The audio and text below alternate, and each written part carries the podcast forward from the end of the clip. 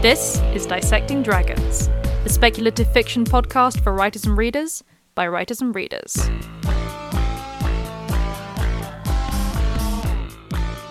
Hello, and welcome to Dissecting Dragons, the speculative fiction podcast for writers and readers by writers and readers.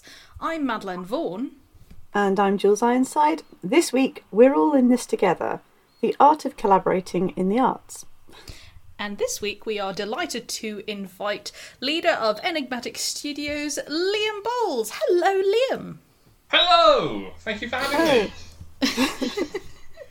Now, for those uh, faithful listeners among you, uh, some of you might remember that we had Liam on many, many moons ago. A long, long time ago. Um, but he's back, um, and he is going to be telling us a little bit about the latest enigmatic project, Moko and the Seven Gates. So, before we get started with that, Liam, can you just tell us a little bit about yourself? No, I don't want to. Oh, well, this is awkward. Yeah, well, um, yeah, sure thing. Um, so, hello. Um, I, uh, we, we started Enigmatic Studios about uh, seven years ago now. My God, I'm old. Um, straight, almost straight away after I, I left university, actually, um, uh, as having tried to get into the games industry, it's it's one of those industries that is notoriously hard to break into, uh, like banks or acting. Um, so the the easiest way to do that for me as a career path was to start my own studio. Um, uh, with, with with the idea in mind that you know what, if I'm struggling, other people are struggling too. So let's let's let's do something about that. So the idea behind Enigmatic was to uh, c- create a team of students and self-taught people and graduates who all have had the same struggling experience that I've had, uh, and and hope that uh, by providing live projects to to people uh, like that, that they'll be able to then uh, make it in the industry with with the experience they needed on their portfolios. That's very very cool.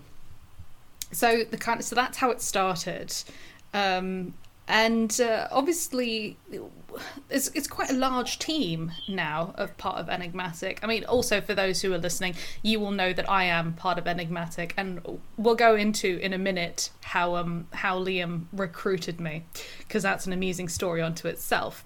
Uh, but we have quite a large team now. It's it's international, isn't it?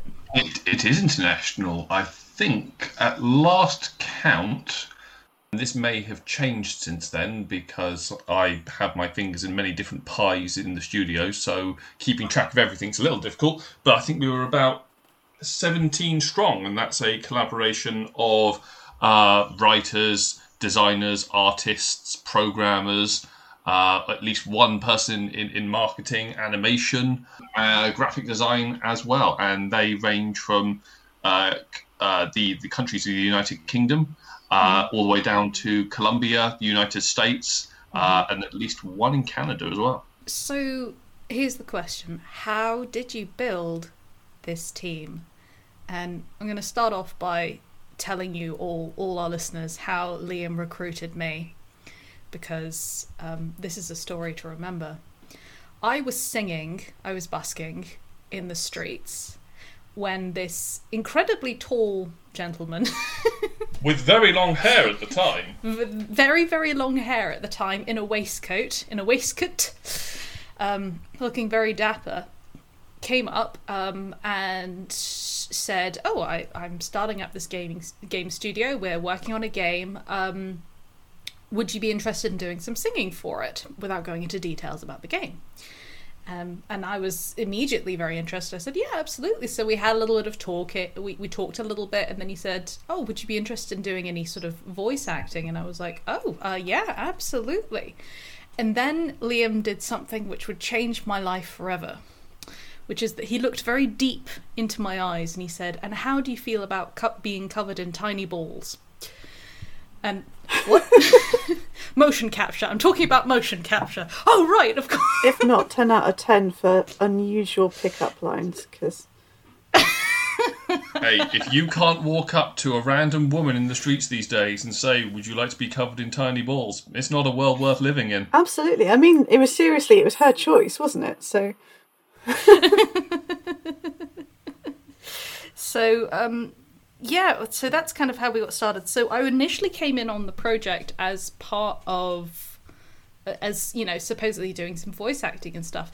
And having had sort of a few meetings and sort of meeting some of the rest of the team, I was like, you do realize I'm a writer, right?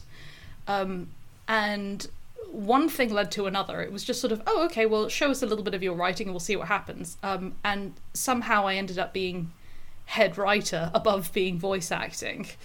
Um, and here we are seven years later. So it's been a pretty amazing journey from that one bizarre encounter in the streets. But what about the rest of the team, Liam? How have you built up this team from across the world? So it very much started with just approaching universities, uh, put, putting basically our pitch out there of this is who we are, this is what we're looking to do. Uh, would anyone like to come on board? And we had a fantastic response from uh, from from local educational institutes, uh, institutions, I should mm-hmm. say, um, and we, we, we started to, to build the team from there. Now uh, there there aren't actually that many people left of that original team. Um, people mm-hmm. people managed to uh, find industry jobs um, and, and went off on, on, on, on their own ways, or they realised that game development wasn't something for them, which is uh, perfectly fine as well. Uh, but the team we, we have currently uh, has been built up still of, of people who, who have come to us uh, and we found uh, after they left education, um, particularly mm-hmm. the universities in the south of England.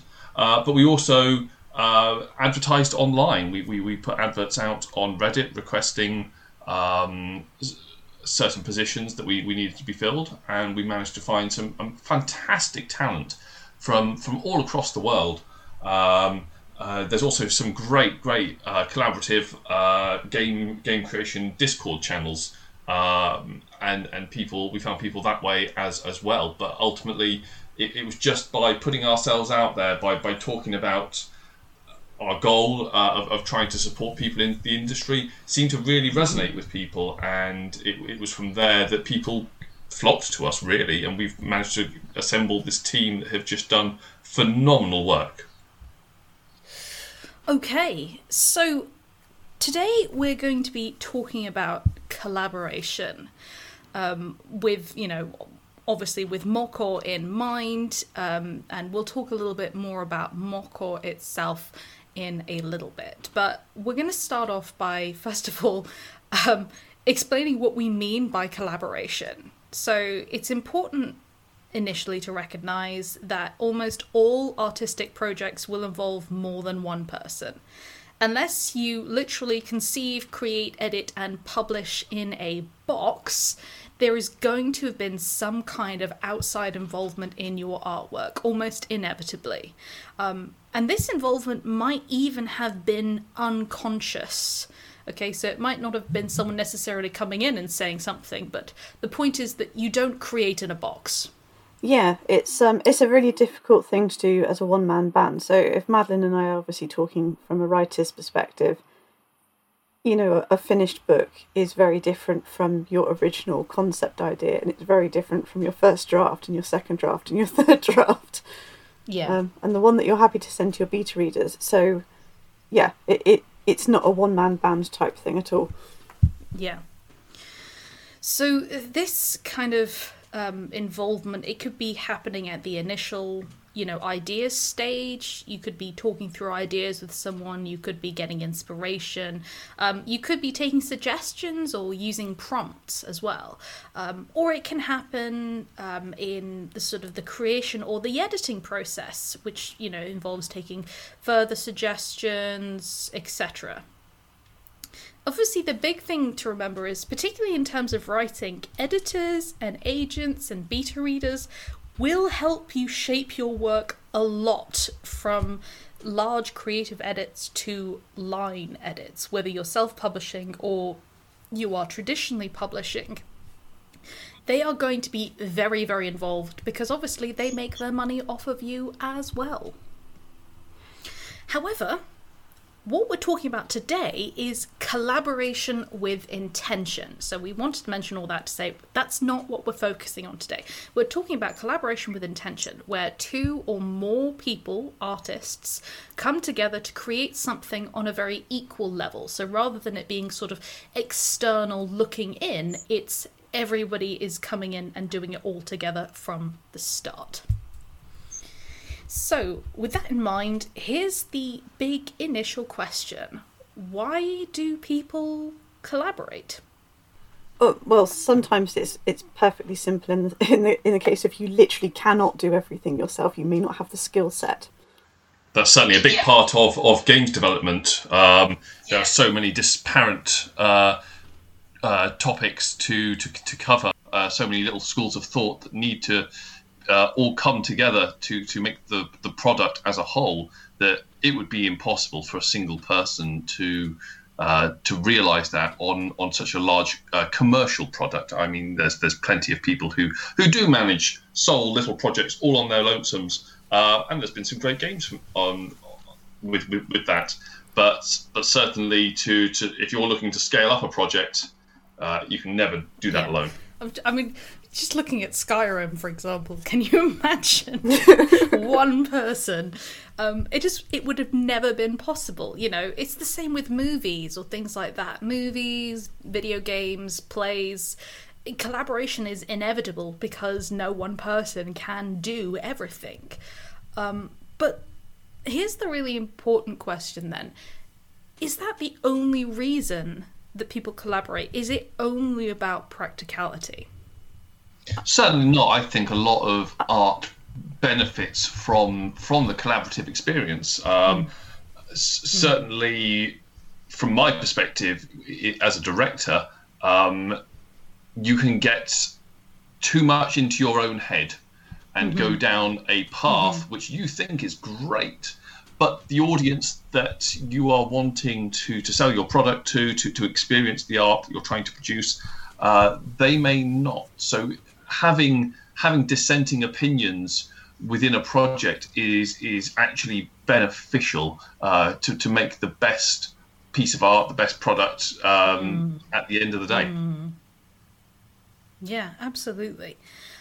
I mean, collaboration creates opportunity to do something completely new as well. I think, um, you know, you to depart from usual styles, to explore new ideas, and to challenge yourself.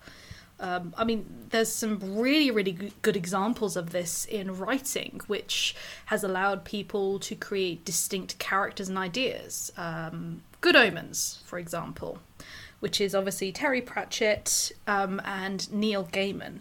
Um, now, there's a there's a book and a half. There's a series and a half as well. There's an interesting story about how that came about as well, because uh, Neil Gaiman, you know, obviously British expat, now lives in America, and Terry Pratchett became relatively good friends, and they were talking at some sort of writing event, I think. And Neil Gaiman said, "Oh yeah, uh, I think the, the the usual thing that comes up. What are you working on at the moment?"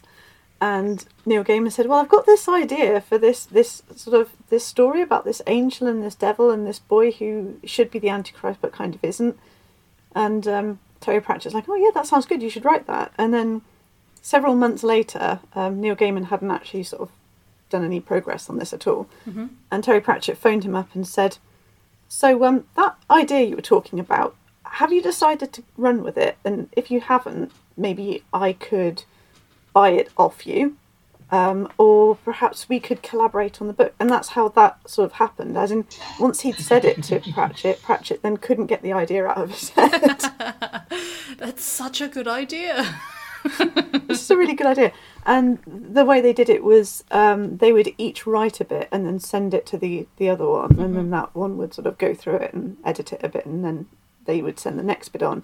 And it turned into a competition to see who could make the other laugh. Yeah. So you basically had not only two great writers, but two great satirists sort of bouncing off each other, which is why you ended up with the book as it was at the end. Yeah. It could have been an unmitigated disaster if they you'd had two massive egos in the room, or you know, the metaphorical room. Yeah, Um, absolutely. but there was they, they allowed the give and take, so you ended up with a fantastic book instead. I think the big thing, obviously, was the fact that they were both fans of each other as well. It does help. I think it, I think If it really helps. Yeah. If you're going to collaborate, it helps if you're working with someone who's writing you not only like but you respect and you enjoy reading. Um, whether you're actually writing a book with them or whether you're setting series in the same world, for example. Yeah, absolutely. Um, another good example is Illuminae, the Illuminae series by Jay Kristoff and Amie uh, Kaufman. Have you read that, Jules? Um, it's on my TBR. I haven't got to it yet. I'm afraid. I keep meaning to, and I've got all the books. I just haven't got to them. Uh, I have read Amie Kaufman and Megan Spooner's "These Broken Stars" trilogy, which they collaborated on all the way through together, and that is very, very good as well. So, I mean, I think Amie Kaufman just does a lot of collaborations. Full stop. Yeah. I mean, I I really enjoyed Illuminae. This is it's one of those weird things where I enjoyed Illuminae despite the fact that I didn't really like the char- the main character. Um, and I enjoyed it because of the style. Um, and that very much felt like there were so many distinct voices that you could really see how the collaboration had worked in creating that. So that was that was very cool. Yeah, certainly if you're doing a multi POV type writing project, having two distinct writers or with distinct voices um, working on it, I think can really help and can come off very well. Yeah, absolutely. But then I'm biased, I would say that. Um, I think even when it is a practical application, as within sort of a, you know a gaming studio and stuff like that, um, collaboration can can still also be about bringing sort of minds together. People can share new ideas and visions and offer up new perspectives. You know, happy mistakes or suggestions can snowball into something larger. I mean, Liam, What's been your experience with this? You know, having so many people with so many bright ideas, how has that kind of affected the creation of Moko, for instance? Um, so Moko actually started as a two-dimensional game, um, Yeah. being played similar, as, as as you might say, to a to one of the Mario titles, where uh, side-scrolling platformer. Um, but as we were looking at the project, um, collaboratively, the, the team sort of took a step back and went, actually, this isn't working. We need Yeah. to go into three dimensions. Yeah. Uh, and, and so we started turning our attention to, to games similar to almost Spyro uh, for inspiration. Um, uh, and, it was at that point that the team collectively felt that this project was, was suddenly gelling.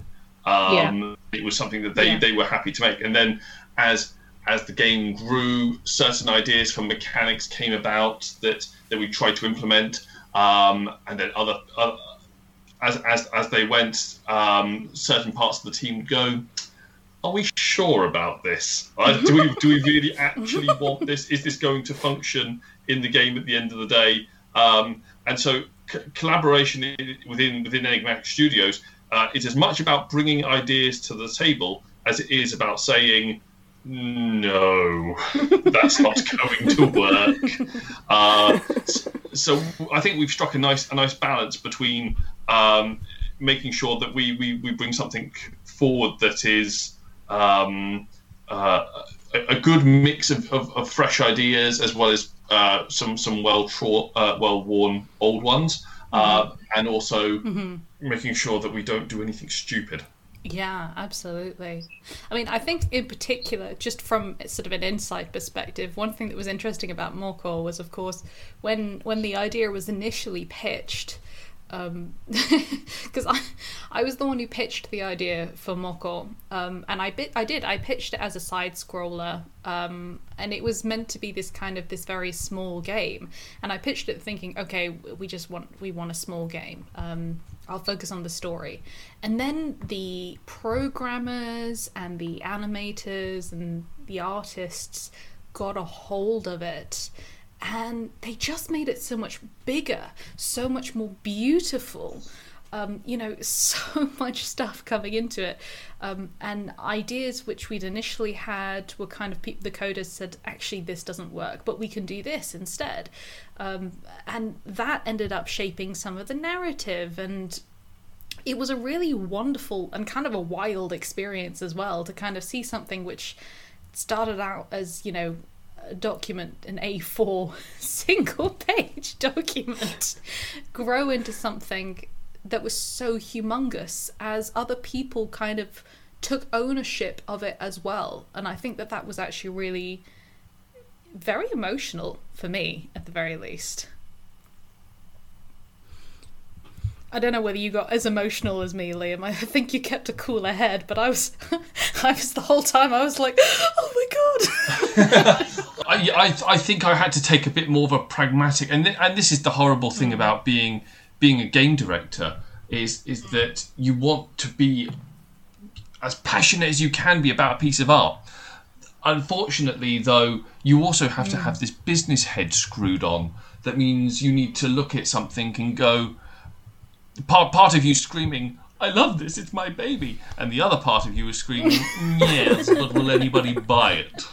Uh, and and and and th- th- there's this frustrating middle ground that that I, I have to to occupy. That means that by by design, I can't get too passionate about something, unfortunately, anymore. Uh, because if I do, there's there's real danger uh, in in in how that will affect the business, the wider business. Um, so I, I, I I very much tend to let the passion sit with with those who are actively creating, so the Yeah. artists and the coders and, and the writers, uh, and I I sit there at the helm, uh, trying my best to to steer it. Um, into a cohesive yeah, uh, line of thought.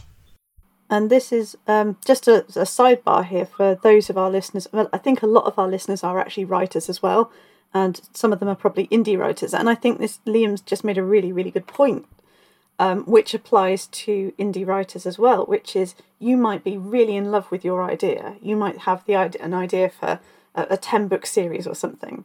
Um, but if you can't sell that, then unless you are looking at that 10 book series as an investment of time whereby you're just honing your craft and you're not worried about making any money back for it, and that's money in terms of time as well as money in terms of what you shell out for covers, etc., then it might not be time to write that series. You might have to choose something that's more marketable, that clearly has an audience already set up for it.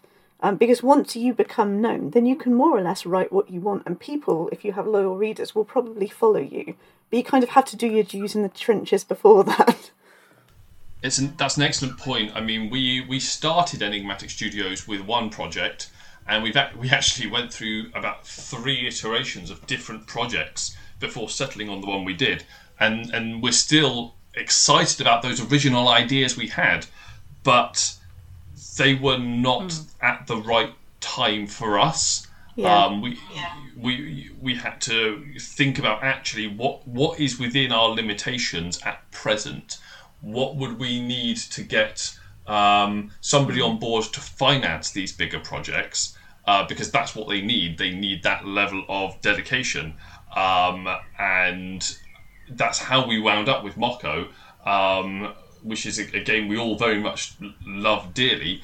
Um, it was it was there to help ste- start steering the boat towards those larger larger projects. Uh, but yes, it never hurts to have something you're passionate about in the back pocket for later down the line. Yeah, I think the big thing about some of the the large projects that we had was that we were all very excited about them. We actually did some really good work for them.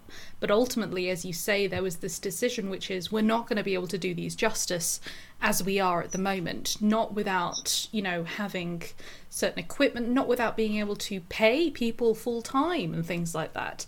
Um, so rather than do the game a disservice rather than say, okay, well, we'll just half ass it. We basically said we will put that to the side for now. We'll put that in the back pocket um, with the possibility that there might come another time for it.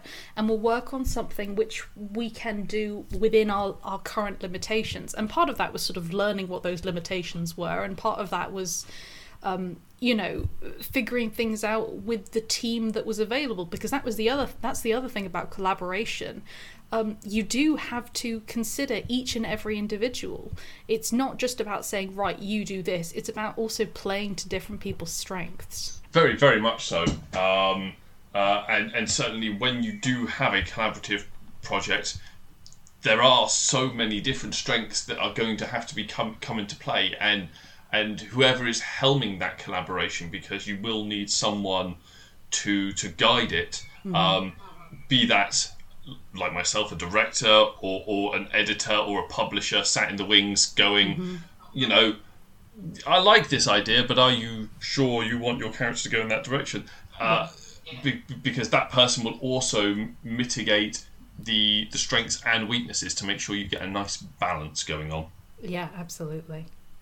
So let's talk about some of the pros and cons. Let's start with the pros of collaboration. And the first one is we've obviously already touched on is new ideas, perspectives, and possibility. Collaboration is so exciting because you know, for a lot of people, when you kind of get writer's block and stuff like that, it's actually because there's this kind of this stagnation of thought. You're not inspired by what you're writing. You're not kind of invested in the same way. Something is holding you back. Um, and whenever you're collaborating, something for me that I've found is the fact that you can just be stuck in a complete rut and then someone says or suggests something or sends you something and it just this is a new thought that you couldn't come up with yourself. Um, and yet it triggers new thoughts, new perspectives within you. And that's really exciting for me.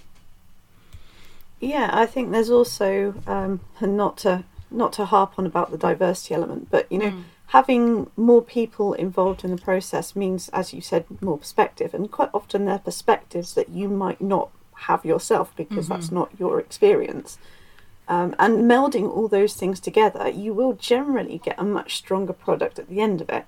Where yeah. it goes wrong is where someone is deliberately, or a particular perspective is deliberately excluded from the process. Mm. And um, I'm not going to go into details, but there's been a few things that have come out recently where it's very clear that a certain perspective has been deliberately excluded, and the, the, the end result has been a lot poorer for it. Yeah, absolutely particularly if that perspective actually really would have been required within the within the process itself, within the project. Well, yes. I mean, if we're talking historical fiction, for example, then um, you might not like a, let's say, a white cis male um, straight perspective, but you kind of need it, unfortunately, if you want it to actually land as it's supposed to. Mm. Yeah, obviously depending on what you're writing, but yes. Well, it's it's not the only perspective, is No. what I'm getting at. But Yeah. you can't, you, you literally cannot chip everything out if you want it. If you're talk, talking about a big project, a big TV series or something like that, yeah, then um, excluding anyone is a really bad idea. yeah. Um, another great thing about it is more people involved, more people invested in the wider community. Um, and this is very much the case if you're doing something sort of within the indie circle. Um, essentially, every time you work on something, you're going to have a circle of people who are supporting you. And so, if there's lots of people working on something, then there's a circle of people who are supporting them as well, which means that your reach goes gets wider. So fans of one writer will check out a book that they might be involved in, you know, fans of someone's music will check out projects that they're part of, etc.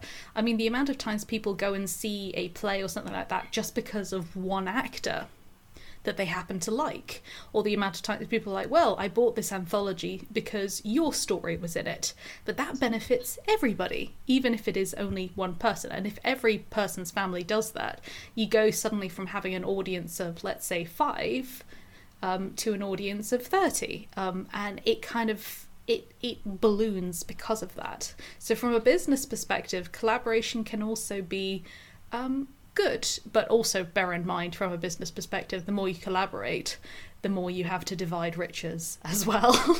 yeah, I, I, have to say, I mean, aside from the, the pecuniary side of things, but um, I've lost count of the number of times I've had an email or a message or a tweet or something where someone has said how much they love seeing me interact with other writers and it's not just me it's it's a case of it's like it there's this like cult thing where they love watching creative people work together it's, it's almost Mm. like a, a trope in and of itself Yeah, absolutely. It, it's it's like a it's the ultimate crossover. we just kind of like the ideas of writers being friends.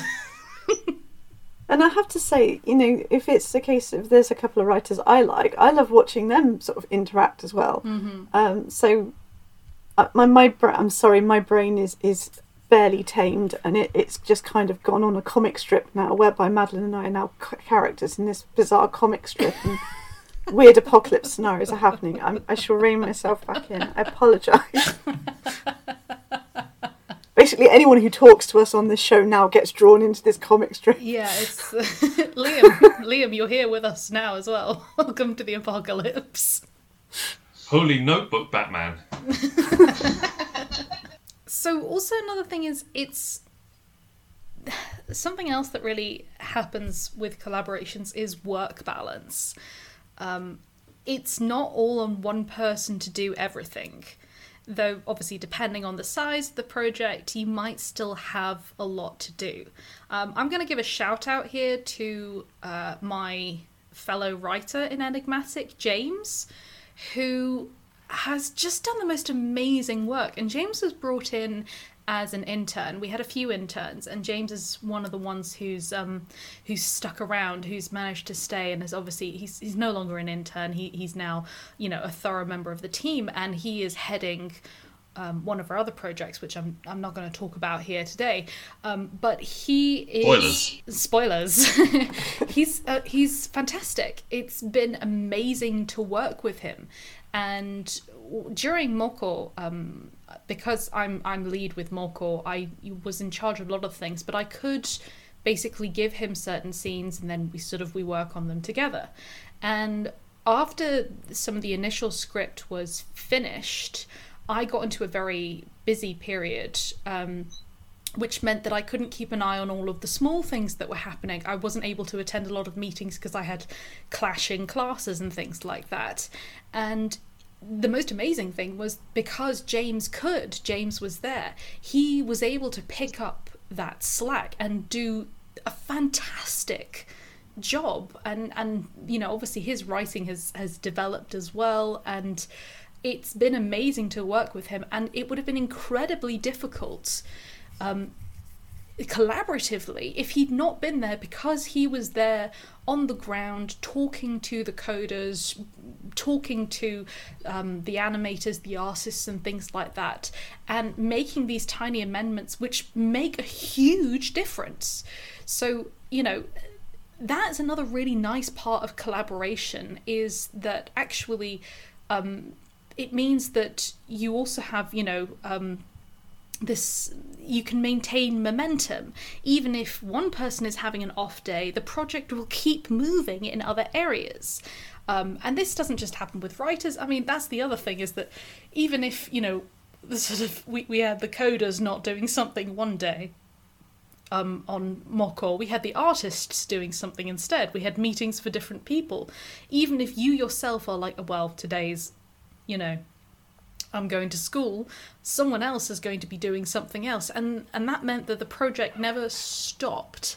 Um, and I think projects stopping and grinding to a halt, particularly if if it's a group thing, it, it's incredibly difficult to get them moving again. So having something which just keeps ticking along is very powerful. Yes, it's, it's also a, a, a big help for uh, from a business perspective because if you're trying to gain funding, regardless of what your project is, whether it's a game, uh, whether it's it's a uh, written piece of work, whether it's a comic book, um, the, the, the people in charge of financing like to see continuous momentum. Uh, so if you if you have a means of showing that that is what's going on, uh, they're more likely to invest in your project. Yeah, Yeah, absolutely. absolutely. So let's actually discuss some of the cons of collaboration because there are a few. um, so I think one of the first big ones is actually we talked about the the great thing about having lots of ideas and perspectives. Um, but then there's the other side of that, which is when you have too many ideas, too many cooks in the kitchen. Um, uh, well, I wouldn't say I was an expert on this. Um, I will say that I would be personally very careful about working on anthologies of short stories again.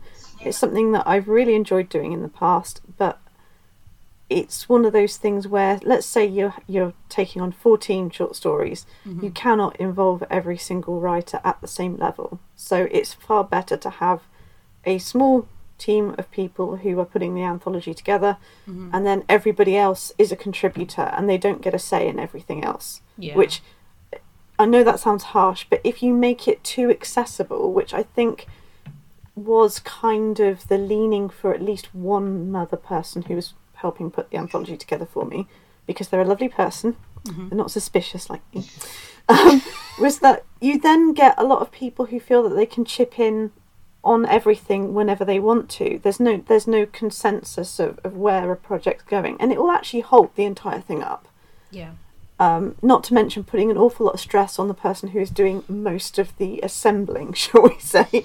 Yeah. So, um, yeah, it, you've got to be really careful. Uh, when I've there, there have been other anthologies and things that I have submitted work for, and I've also worked on, or I've actually done some work behind the scenes for with formatting and things like that. And you know, I'm quite happy to kind of help out depending on what the, the situation is, but mm-hmm. I I will go in now with a very clear idea of what I'm prepared to do and what I'm not prepared to do. yeah, absolutely. Um, it's it's one of those things which people have to be ready to compromise on certain things, and if you're also not ready to compromise, um, if you feel like your vision is the only one, you can't be doing a collaboration, and it can be very frustrating. I mean, and and I, you know, it can drive you to tears. I've been working on it. I'm not gonna give too many details, but um, and this is not enigmatic. This is this is on a very sort of small personal scale. I've had to collaborate with certain things. Jules knows what I'm talking about. Um, I've had to collaborate with certain things um, recently um, among you know people I know and love, and um, I am very one track minded. I'm very stubborn, and my visions have not always. matched up with theirs. Um, and it can be incredibly frustrating to sort of basically then have to say, no, we should do this, no, we should do that. Um, and to kind of understand other people are just as passionate about certain choices as you are. Um, and a big part of sort of what prevented everything kind of going up in flames was was compromise and basically saying, okay, I understand your perspective. If this is very important to you, we'll go along with that, um, as long as you're also listening to me. And so communication is key. But if you cannot communicate in a project, if there are too many people who are trying to kind of claw their way in or take the lead and refuse to compromise on anything. I think there are some times when you can say, No, I feel very, very strongly about this and stick to your guns. But if you refuse to compromise on absolutely anything when you're working as part of a project, the project will fall apart or you will be kicked out of the team. Um, so it can actually be incredibly difficult. Yeah, it's like I, I'm, I'm sure you can get 16 to 20 people to all agree to a compromise on something, mm. but the length of time it would take to accomplish that, as opposed to getting three people to agree to a compromise on something, yeah. would mean you're holding up the work for probably weeks, if not months. Yeah. Um, so this is why I presume, um, and it sounds like Enigmatic's done this, where, where you have a lead on things. Where you have a head writer and you i don't know a head games designer or, or what have you. Mm. so that you've got one person bringing forward the voice of, of everybody in that particular department or group it's, rather than everybody piling in on it. Uh, yes. It's very democratic. Well we, we, we did have a situation a, a few months back um, wherein uh, there was different departments were making decisions that ultimately would have affected one another without having then consulted each other. Um, and and so that's where, where I guess my role also comes in, in, in that I had to uh, uh, mediate the situation to ensure that actually, you know what, the, the works weren't compromised. People, uh, the, the decisions being made were actually properly liaised without stepping on each other's toes, and and that is a, a big part of any project management, which effectively is what any collaboration is. Um, it, it's, it's a project that does need to be managed, or otherwise you risk those relationships breaking down. Yeah, absolutely.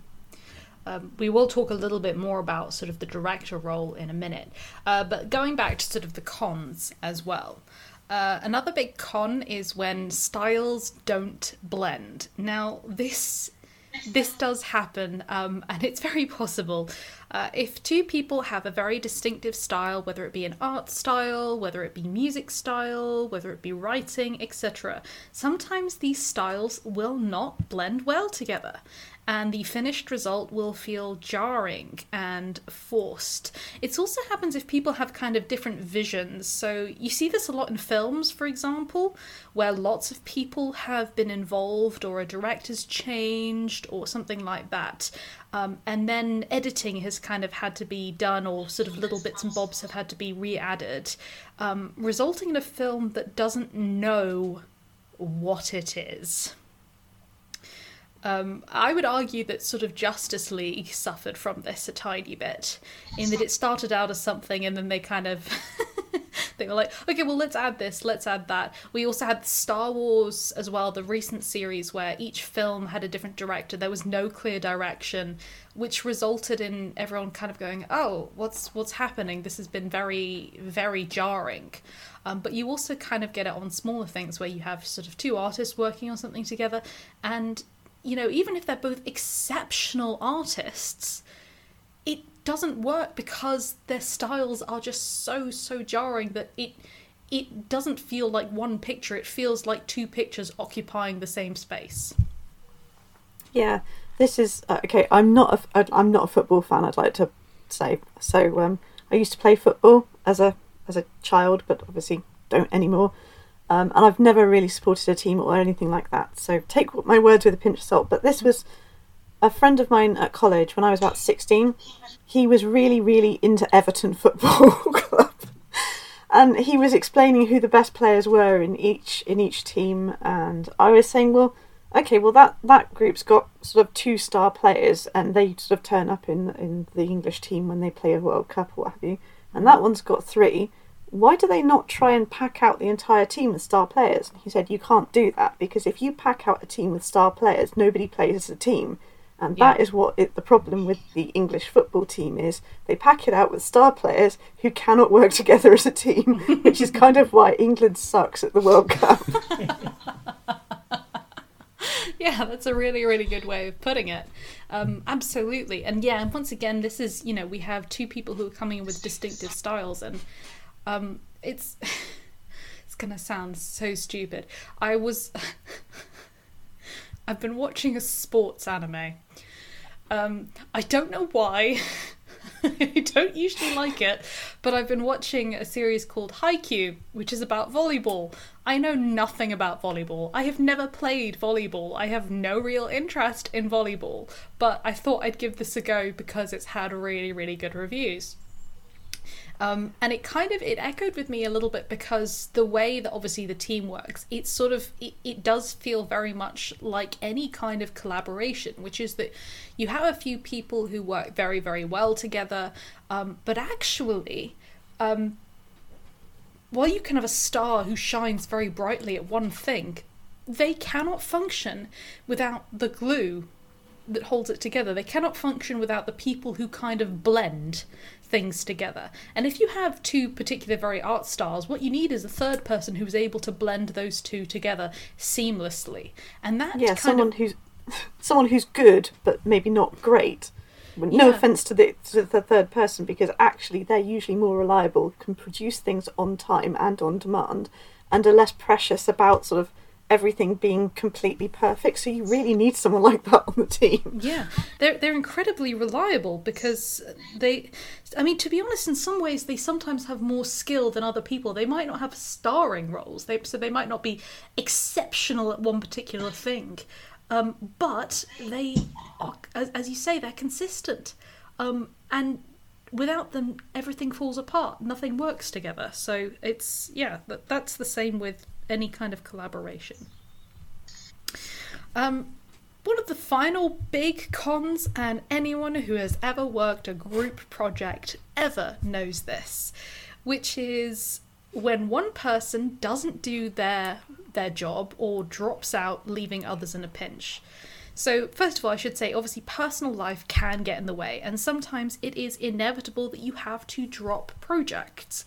Um, in large projects, this is actually very, very normal. So, if you have very, very large games, for instance, which take years to develop, you might have coders or artists or editors. Um, who have to leave or get swapped out over time, particularly, you know, if, if it takes several years. Um, but on small collaborations, it can be absolutely devastating. I mean, have have you ever just been left left in a pinch, just in the middle of nowhere, Jules? Uh, people not finishing things on time is has been one of the worst ones. And uh, again, I'm, I don't want to point fingers or anything, but that it's a case of when you're doing two deadlines and you're giving everybody one deadline and you're giving one or two people another deadline, which mm. is a couple of weeks before, so you're already building in time for them to be late, yeah. and yet they still manage to miss both, yeah. and it's it's really frustrating. I mean, it's frustrating for me, and I realise that I am, um, sort of I've I've been described as a horrifically organised person, as in I'm so organised that people are kind of terrified. um, because I, I, literally break everything down into sections. This needs to be accomplished in this amount of time. This needs to be accomplished in this amount of time. Um, when people ask how I can write so fast and um, bring out as many books as I do, it is literally because it's planning. It, it, it is literally planning. I would not be able to do it if I didn't plan like that. Hmm. And that, if you want me to head up a project or, or do, uh, be involved, then I will bring that to that project. So you better want it once I'm there. I've got to say, it's been. I, I feel very guilty because I've obviously worked with Jules and we're collaborating on some stuff. And she produces work so much more effectively um, and so much more quickly than me. And I'm like, oh, I'm so sorry. I'm letting you down. Well, it's not that you don't do it; it's that you do it and then go back and rewrite it for the third time. Like, just, just get to the end before you go backwards. I'm so sorry but um, no, all joking aside, I think uh, as long as everyone's, uh, it's easier with small teams if everyone's aware of everyone else's situation, mm. um, both home life, work, um, things that might be demands on their time, and how they work as well, their process. Because it's not to say that my process is the right one for everyone, because it absolutely isn't. Then you can have the, there's space for everybody to work at their own speed and still produce things on time. Mm-hmm. So, I mean, Liam, have you ever been left in the lurch? Um, yes, there's certainly been times when when some people will will pull their weight more than than others, and, and I guess when you're within a company setting, it's easier to address that. Uh, mm-hmm. Working on a uh, on, on, a friendly basis is it's considerably harder because the last thing anybody ever wants to do is is tick off someone who has been a, a friend, an ally, or, or just you know someone whose work you you respect. Um, but there mm-hmm. does come a point where you need to draw a line in the sand and go, well, for the for the good of the project, you need to buck up or not continue on this. Yeah. yeah, absolutely. Yeah. And that I think that can be a really difficult thing. And I, I really appreciate the position you're in, Liam, because of anyone who's listening now will probably have a good idea. Liam is a very friendly person. Liam is an incredibly nice person. Um, you're probably one of the nicest people I know, Liam. You're just 100% stellar guy. That's because you've um, never seen the hammer come down.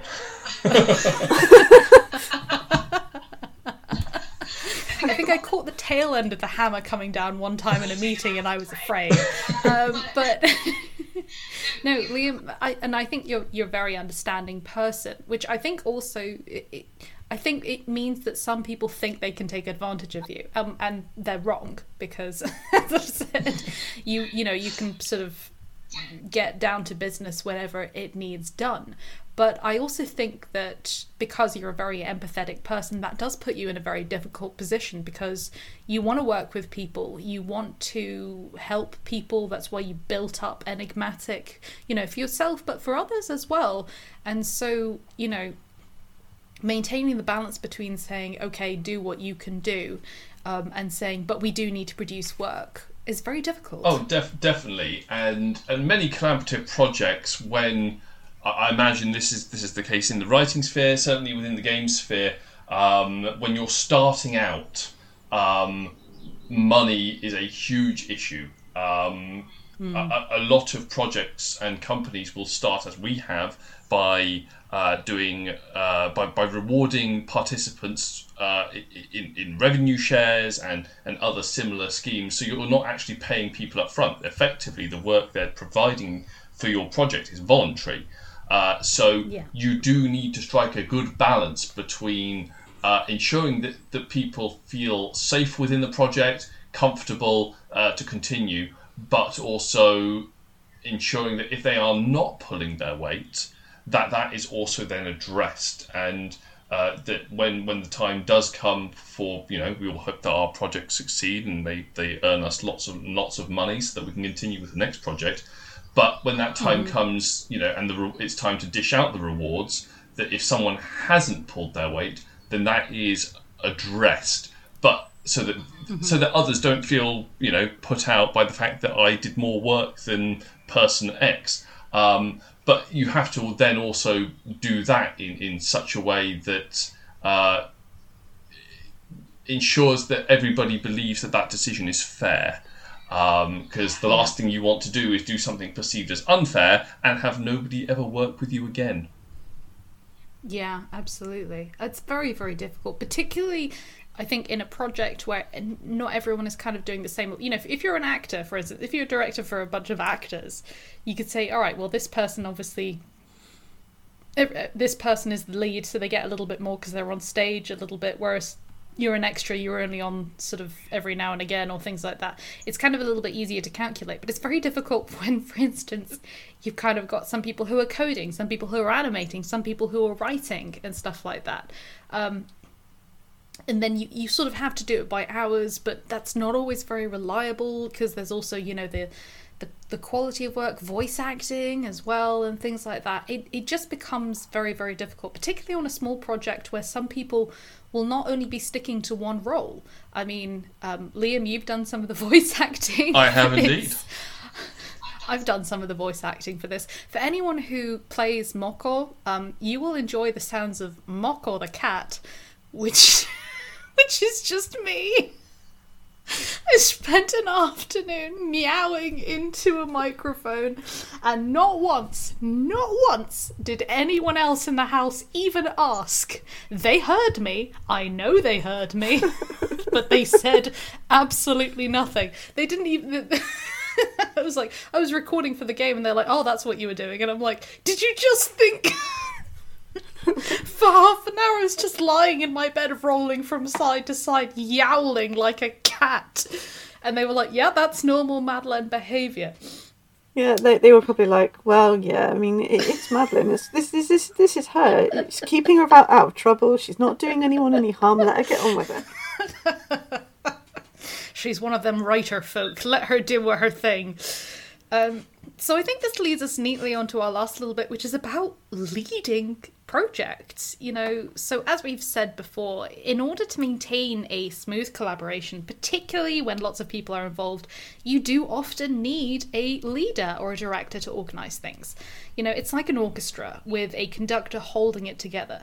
The director oversees, they manages, they tweak according to the wider vision because they're able to see things from the outside while everyone hyper focuses on their particular tasks.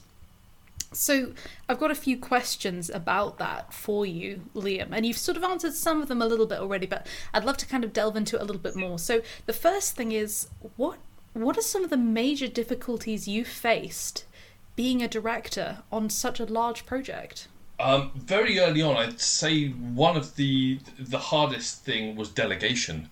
Um, mm. As I'm going to cite your orchestra uh, example now, but you have the conductor, and that's very much where the director role sits. Um, but mm-hmm. one, once you're outside of that, you will then have a, a, a, lead within each of the instruments as well. You'll have a lead violin, a mm. lead cello, etc. Uh, because the other uh, segments of the orchestra rely on following that that particular lead. Um, and, and it's the same within any any project that whilst whilst you have a singular point for the overall vision, um, it's important that that person has the ability to delegate to different departments in the areas that they don't have the expertise.